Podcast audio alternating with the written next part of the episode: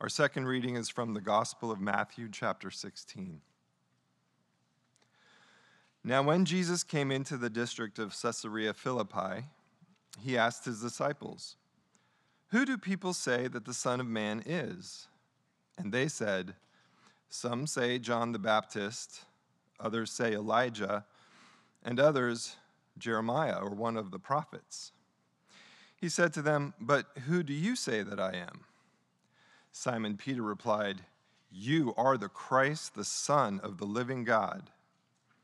And Jesus answered him, Blessed are you, Simon Bar Jonah, for flesh and blood has not revealed this to you, but my Father who is in heaven.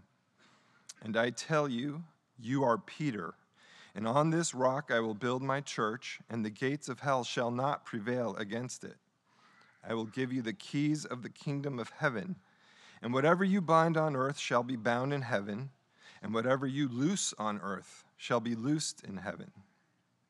The word of the Lord. Who is Jesus and what did he come to do? Pretty basic questions, but what did Jesus come to do? One of the things that's often overlooked is Jesus came to form a community of people for himself. And when I say community, don't think about it the way we tend to, which is a loose association of people who like the same thing, like fans of Liverpool Football Club or excited followers of Olivia Rodrigo and the music that just came out by her, or you like to do swing dancing or play pickleball. Those are things you like and have associations with people who like the same sort of thing as you. But by first century Jewish sta- standards, a community meant deep covenantal commitment to one another. When it comes to Jesus' community, their bond together, their commitment together was built around a common confession that Jesus was the Messiah and God. Their common mission to advance God's kingdom purposes in the world. And this implied actually not just a loose association, but some sort of order and organization and authority to their community. In other words, from the very beginning, from the very beginning, Jesus was envisioning a church. Now, many of us don't trust the church. And some of us, some of you, for very good or sad reasons. But Jesus himself did believe in the church. And it's what he came to do to form a people for himself who'd carry on his kingdom purposes in the world. In Matthew 16, we see Jesus beginning to announce, to lay out his vision of the church. And what we get are three things, three things I want us to focus on. First, the confession that forms the church. Second, the authority that Jesus entrusts to his church. And third, the mission to which he calls his church. So, first, the confession that forms the church that Jesus was calling to himself. We get this, I'm just going to give you the first verses that were just read over again, the first half of Matthew 16. Now, when Jesus came into the district of Caesarea Philippi, he asked his disciples, Who do people say that the Son of Man is? And they said, Some say John the Baptist, others say Elijah, and others Jeremiah or one of the prophets. And he said to them, But who do you say that I am? And Simon Peter replied, You are the Christ, the Son of the living God. So Jesus has taken his disciples. They've basically spent most of their time near the Sea of Galilee in a place called Capernaum. They've been in the Galilee area and then occasionally going down to Jerusalem. But now they've gone way up north to the bottom of a mountain to a city that was more Greco Roman, a, a, pagan city named Caesarea Philippi, and he's with the disciples up in that region. And he says, Who do people say that I am? And the disciples say, Well, you know, some people think that you're John the Baptist, risen from the dead, or, or kind of the uh, reincarnation of Elijah the prophet. You're kind of a great prophet and teacher. And then Jesus says, But what about you? And when he says that, he says, You plural, ustedes, yins, y'all use? Who do y'all say that I am? But it's also personal, right? This is the question of Christianity. It's the question that Christianity is asking of you. Who do you say Jesus is? It's the only answer that matters before you enter into anything else. It's the one we need to wrestle with our whole lives. Who do you say Jesus is? And Peter, boldly as he normally does, acting on behalf of the crew of disciples, says in verse 18, You are the Christ, the Son of the living God. The Christ, the Messiah, the Son of the living God. That's a bold claim. Jesus, you are the rightful king of Israel, is what he's saying. You're the one the entire Old Testament was looking forward to. You are the Savior to usher in God's reign in this world. You are God, you are Lord. Even though he didn't quite fully get what he meant when he said you are the Son of the living God at that point. This is the confession that makes or forms a community into a Christian church. And now, this is hard. We have modern views of Jesus that are basically like this. If we went around and did a survey of people anywhere around America and said, What's your view of Jesus? Most of them would say, We heart Jesus. He's great. We like him. Positive views of Jesus, much higher rating than any political candidates. He's, he's way up there. People like Jesus. He's good, and they're pretty sure he's important. But most people nowadays haven't read anything Jesus actually said or did. They're not actually sure anything really about him. And yet, there's sort of some positive vibes of him. So they don't really know what it is they're approving of or not. Many modern Christians, probably many of us, do what modern Americans do, which is we pick and choose the parts of Jesus we agree with or don't. And we emphasize the things we agree with most and ignore the things we don't agree with the most. And so if you come from, like, say, a more conservative or traditional leaning in your kind of makeup, you might say, I you know, Jesus talks a lot about adultery and, and faithfulness in marriage and the importance of marriage and sexual purity. And we might ignore the fact that he spends way more time talking about money, generosity, caring for the poor. And of course, if you're more liberal or progressive, you might flip that around. Well, Jesus talks about the poor a lot. I don't care about what he says about what I'm supposed to do with my body. The point is this Jesus is offensive. If you really look at him, he's offensive. He offended everyone who ever met him. Well, let me put it a different way. He didn't offend everyone. Nobody was indifferent to Jesus. C.S. Lewis has written about this. Nobody who ever actually met Jesus thought, oh, he's kind of a good guy. They were either scared to death of him and tried to chase him out of their towns, they wanted to murder him, or they fell down to worship him. Nobody who ever actually met Jesus was indifferent to him.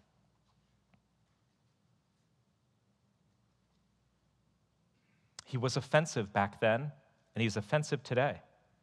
Only today, we don't get as offended by the claim that he was Savior and God or Messiah and God. We're just like, oh, Messiah God. Half the people that are, you know, kind of dictators claim they're Messiahs and God, right?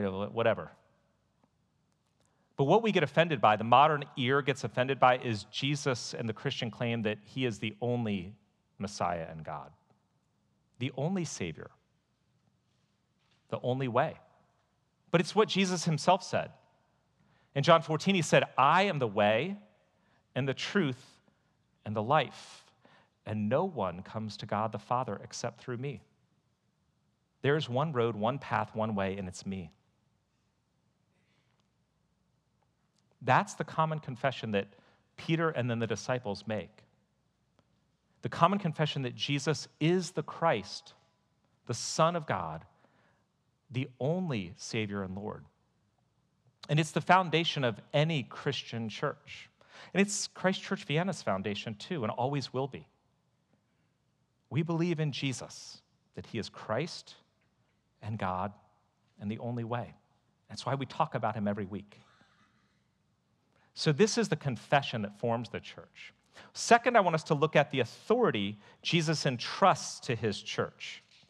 So, we get this in these words, the next couple of verses, when Jesus says back to Peter in verse 17 through 19, and Jesus answered Peter, Blessed are you, Simon Bar Jonah, or Simon Bar John, Simon son of John, that's his birth name.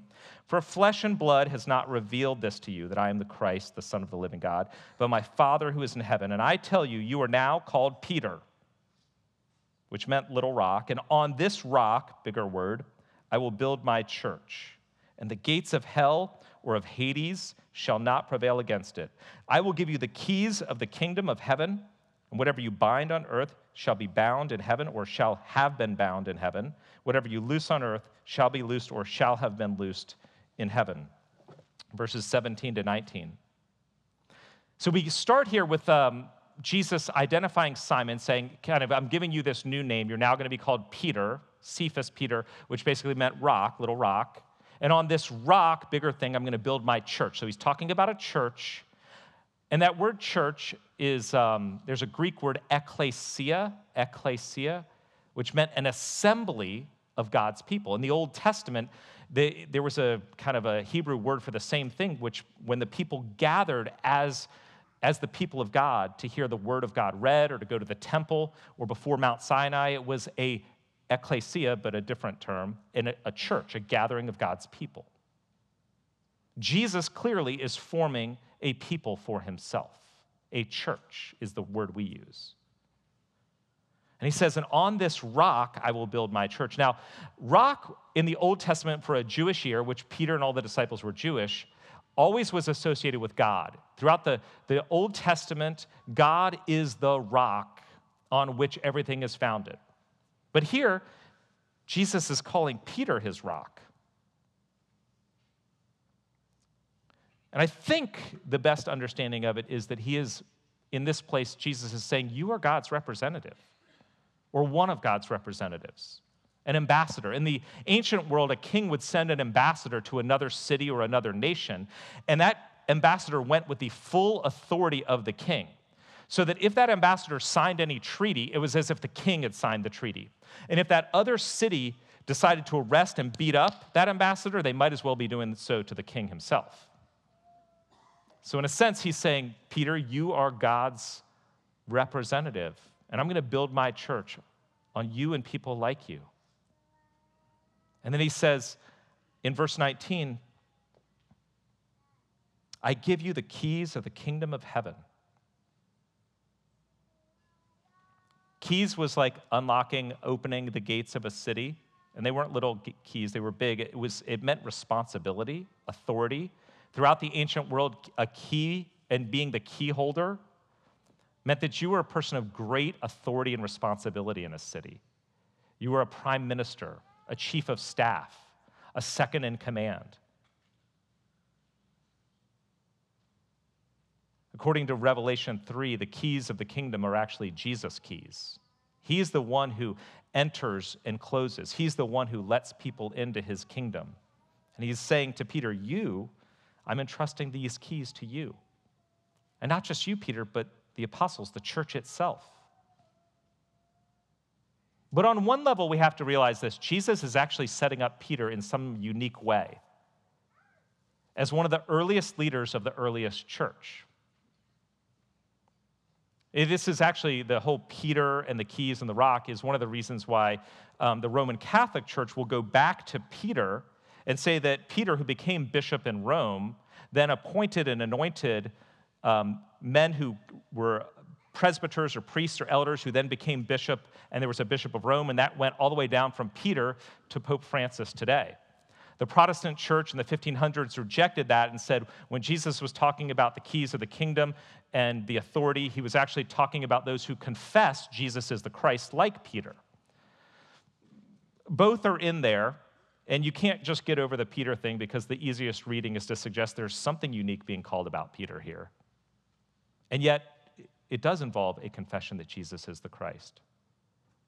But there is some role that Peter plays, some unique role, and I think it's important to not overlook that as Protestants too quickly. Paul himself acknowledges Peter's role. In Galatians 2, when he talks about, I'd come to faith in Christ and then I started a missionary journeys to the uh, Gentiles, he said, but then I went back to Jerusalem to meet with the leaders of the church and, and Peter in order to make sure that I had not run my race in vain, in order to make sure that my doctrine was right, that my mission was right, to basically get the approval of the church of which Peter was the head. Even Paul acknowledges, yeah, I wanted to go and make sure I wasn't just doing this on my own like some rogue Christian missionary. I wanted to be a part of what God was doing and recognize the authority and calling that He had placed on Peter and those early disciples. And in some senses, I want us to see this. This is um, not explicitly what's being said here, but the way it not only is being said by Jesus here, but the way it plays out in the New Testament and then in the centuries afterwards is that church polity matters. It's a weird word. It basically means the order and organization of the local and global church matters. Rightly ordained ministers matter. There's a stewardship and a trust. And we're not meant to do Christianity on our own. We're meant to be a part of a body, the body of Christ. Meant to be a part of a community, a covenant community, formed in the image of Christ, to which God entrusts carrying on his kingdom purposes. Churches have different ways of going about their church order, but I do think it somewhat matters. In Anglicanism, we have bishops and presbyters, elders, priests, deacons, so it's kind of like the overseers, the teaching elders, the serving elders, all of which can be attested in the New Testament and basically from like the first century on. And there's sort of a mix in Anglicanism of both saying you must have confession that Jesus is the Christ, and we also trace ourselves back to Peter, the whole hands on thing. But what's being said here is that Peter and the church and those early leaders are being given an authority. There's an authority in the church that he talks about in loosing and binding. So let me just get into that and try not to get us bogged down in it. But he says, I give you the keys. This is verse 19 of the kingdom of heaven. Whatever you bind on earth shall be bound in heaven. Whatever you loose on earth shall be loosed in heaven. Now, for many years, I have overly, I, have read this overly spiritual. So I'm going to under spiritualize this because I think that's more accurate to the text. So the over spiritual reading is that this is talking about how Christians have spiritual authority in the, in the realms of the demonic and that sort of thing, eh, which we believe is actually true. There is a spiritual realm. But that's not what this is talking about. But it, and, and in part, it's a problem that we can then make some sort of claims that if I make a prayer, that I sort of am kind of, it's like a magic incantation that is going to say, if I pray this in Jesus' name, it's going to kind of bind Satan or loose the, the, the angels of heaven. And you can maybe make an argument from that somewhere else, but not from this passage in particular. This passage is actually talking, talking about doctrine or teaching, Christian teaching, and practice. That's what all the commentators agree. The New Living Translation, another translation, doesn't use the word bind and loose, it uses the word forbid and permit. What the church or what you forbid, say this is not okay, and what you permit, this is okay, has kind of God behind it, or God already kind of knew this was happening. And we get this also from Matthew 18, which we didn't read, but it's two chapters later. In Matthew 18, it's, it's sometimes taken way out of context and used in abusive ways within certain church contexts, but it's about confronting a brother who sins against you. And then it goes on to say, Truly I say to you, the, almost the exact same words whatever you bind on earth shall be bound in heaven, whatever you loose on earth shall be loosed in heaven. Again, I say to you, if two of you agree on earth about anything they ask, it will be done for them by my Father in heaven. For where two or three are gathered in my name, there am I among them. So I had always understood this as talking about prayer. When two or three of us gather in prayer, we can bind and loose heaven, but that's not the context. The context is church discipline. It's about confronting somebody who's in sin and saying, hey, we want you to return. And if they don't, you kind of say, okay, we need to convert them not give them leadership roles. And it's basically saying that the church, rightly ordered, gathered, submitted to God, confessing Christ, the church has authority in matters of doctrine and teaching and practice and life. And I think that a lot of us have an internal reaction to that that's not that far off from right sometimes, which is this sort of stuff has been used, um, a lot of abuse and horrible stuff has been done in the name of the church based on some sort of sense that there's a spiritual authority there. And that is right. And to the extent that that is your experience, I, that is evil. Um, to misuse a calling or a position or a church to manipulate, control people is evil. An unrepentant misuse of that spiritual authority is grotesquely evil. But I think many of us also who haven't had that experience get hesitant by saying something like the church has some sort of spiritual authority that God is giving because we're Americans and you're not the boss of me. And the only authority that we respect nowadays is my own heart what I want, what I think, what I feel. And Jesus is saying, Peter, I'm giving you authority, the, the church authority in matters of teaching and doctrine, a spiritual authority. And look, you know, if you come from kind of a evangelical background, we kind of have a very high view of the Bible. And so here's my, my question though is like this is how do we know anything about Jesus? How do you know anything about Jesus? It's actually the Bible the New Testament, Matthew, Mark, Luke, John to Revelation, as attested in the Old Testament, pointing to the New. And how do we get the Bible? The church. It's actually the church leaders, bishops, over decades discerning that Matthew, Mark, Luke, and John should be in there, but not the Gospel of Thomas. And if you want to go read the Gospel of Thomas, go ahead, but you'll see it doesn't align. But we entrust that the church has delivered to us a scripture that we can then meet Jesus. So you're, if you're an evangelical who says, I don't need the church, I just need my Bible, well, without the church, you wouldn't have your Bible. And as Christians and Anglican Christians, we actually read the Bible in conjunction with one another. What we're doing right now is me teaching the Bible and you guys holding me accountable. So that if what I'm saying is heretical or off, you guys are like, yeah, this is off and wrong, get him out of here. And that is the way we should be. Not in that, maybe don't do that. At least not today. But there's a role that we play in reading Scripture together and understanding it not just by me, by myself, but within the context of a small group or a church, and the church global, bigger than us. How are they reading it in Nigeria? How are they reading it in Asia? How are they reading it in South America? And historic. How were they reading it 100 years ago, 1,000 years ago? And it's part of my own reason why I have I actually became an Anglican minister because I recognized that if I was just an independent Bible church type person, I could easily be a mini dictator pope of my own church. And my own internal selfish need to be approved of or to be in power could have easily lent itself that way. I still have those leanings, but a church with a polity that's broader than me helps to hold that in, in context and in, you know, hold it in tension. And it was also the recognition that there's a global and historic nature to our faith. And that anything that God is moving in, He is going to do in and through His church.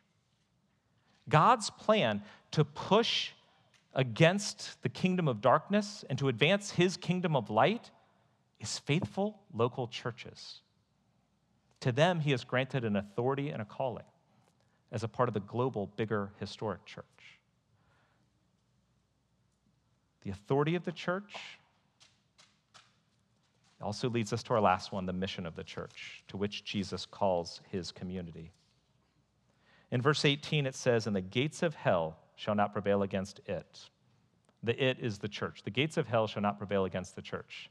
Again, another one that I've read slightly wrong. So, one thing to remember is walled cities were highly important in the ancient world Greco Roman world, Babylonian world, Jewish world, Hebrew world. Walled cities were the place that you survived being attacked by neighbor groups. And the walled city would have had gates, two to eight gates. The gates were the weak point. If a, you were going to attack a city, you attacked through the gate. It was the primary place that you could attack it.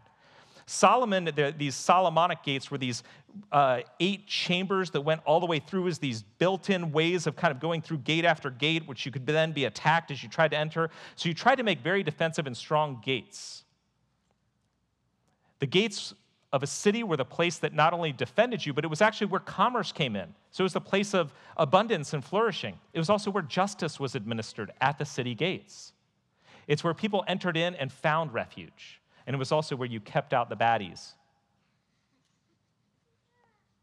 But what's interesting is if you, uh, as I've, I've heard it said, that if you read ancient writings about wars that happened, if you as, as a nation or as a people went to attack another city and you were defeated, your, your historical annals wouldn't say, we went to attack Jerusalem and we lost.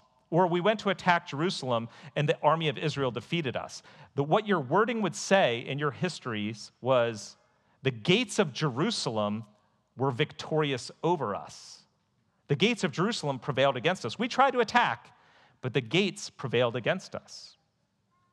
So when Jesus says, and the gates of hell shall not prevail against the church, who's doing the attacking?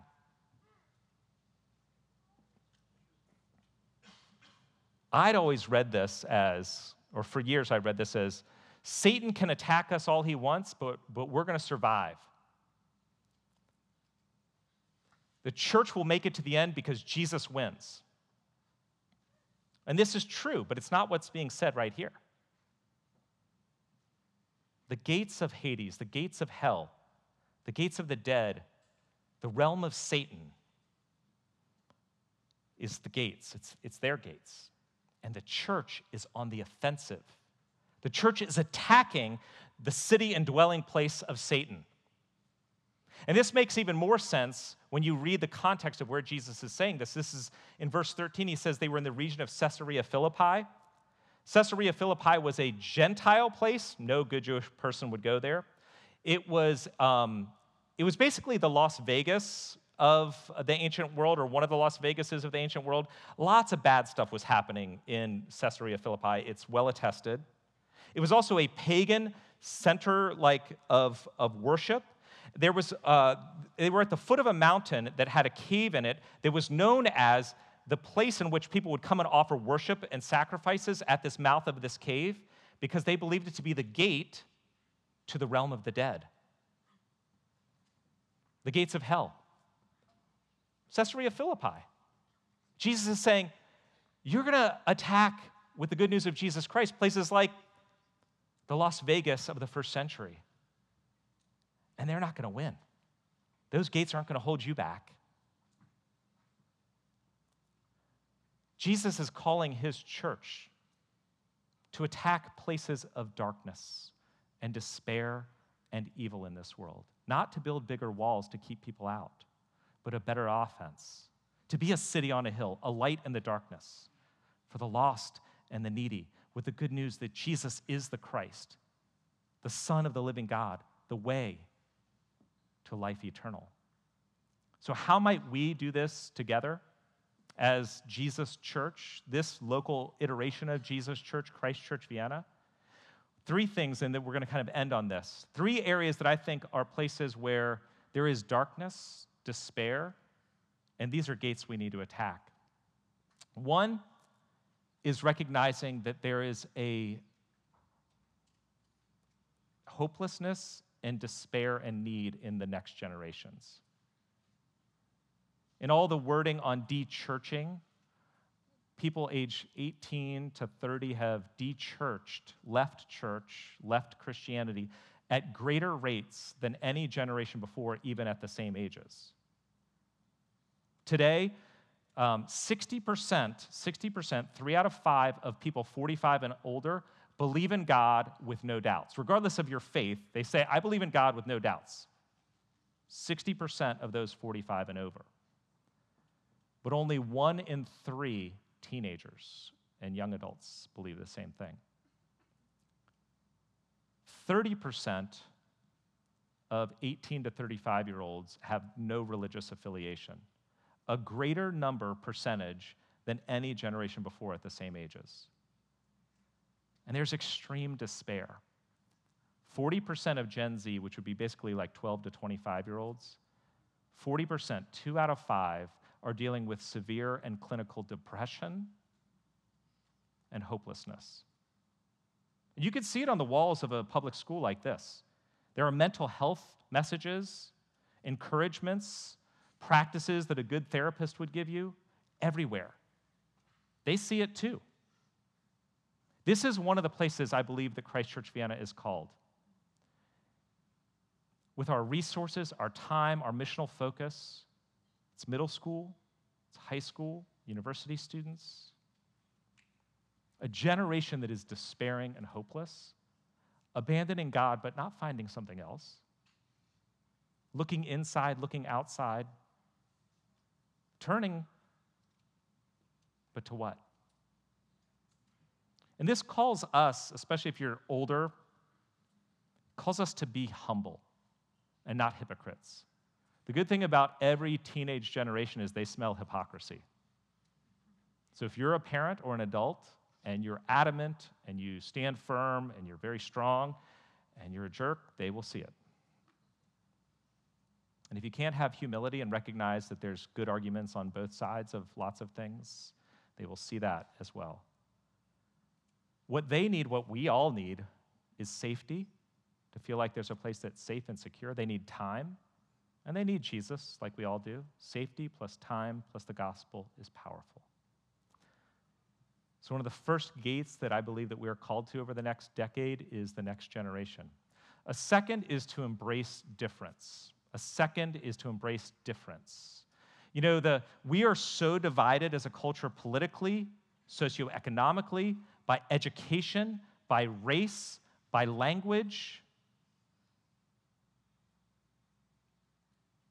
And yet, I can remember, okay, somebody that I really respected and loved years ago, he died when I was about 25, was my grandfather on my dad's side. Grandpap, I called him. Grandpap and I had not much in common. He worked in coal mines. I don't like to get dirty. I have multiple multiple, some maybe even useless college degrees. He finished seventh grade. And yet I loved spending time with him, loved and respected him, and knew him and wanted to be with him as much as I could. Today, we don't do that. Education is one of the primary ways we separate ourselves. We are angry at, fearful of, disdain people who are at different education levels or have different politics than us or whose language we don't speak who look different than us. Satan wants to keep us divided and in fear of the other. He wants us to keep us alone because by ourselves we're much weaker. And yet, I believe that Christ Church Vienna is called into that difference. To not lead with politics, even when we're talking to people, not just seek those just like us or in the same stage of life. Have conversations with people who don't look like you, maybe don't speak your language.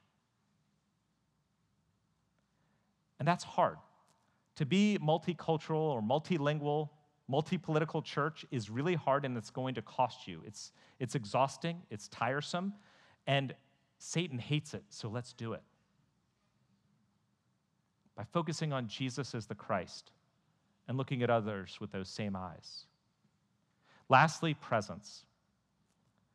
Next generation difference and presence is something I believe God is calling us to. You know, Vienna is regularly considered one of the best places in the world to live or something like that. And yet, even though it's safe and has great schools and, and great programs and great, you know, kids stuff and everything, it is a place that is lost, a place of darkness and despair. Because it is a place just like every other city or town in America or the world that serves other gods. Here we serve money, an achievement. We worship at our kids' feet.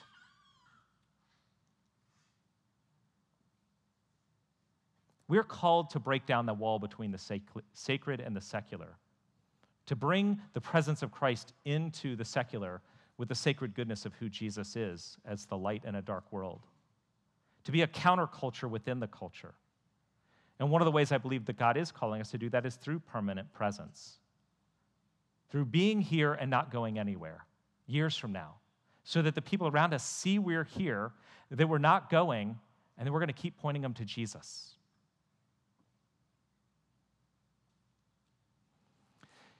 This is not meant to be triumphalist or like kind of rah rah, because here's the thing we have to remember. Right after all of this, after Jesus says, Hey, you're Peter, and on this rock I'm going to build my church, you're the gates of hell, you're going to storm them.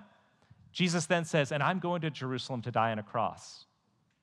And Peter says, No, no, if that's the way, let's not go that way. And Jesus says, Get behind me, Satan.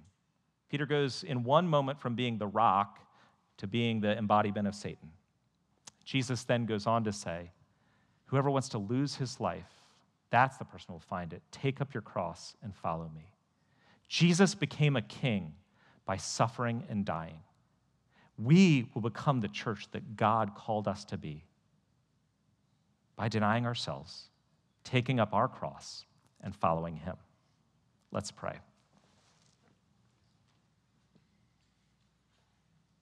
Lord Jesus, you're not calling us to be superheroes. You are calling us to be your church.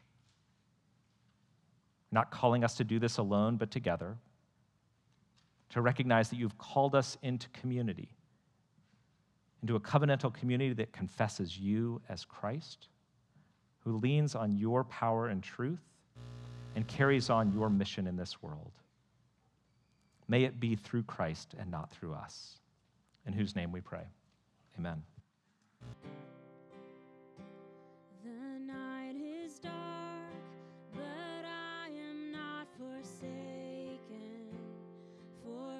night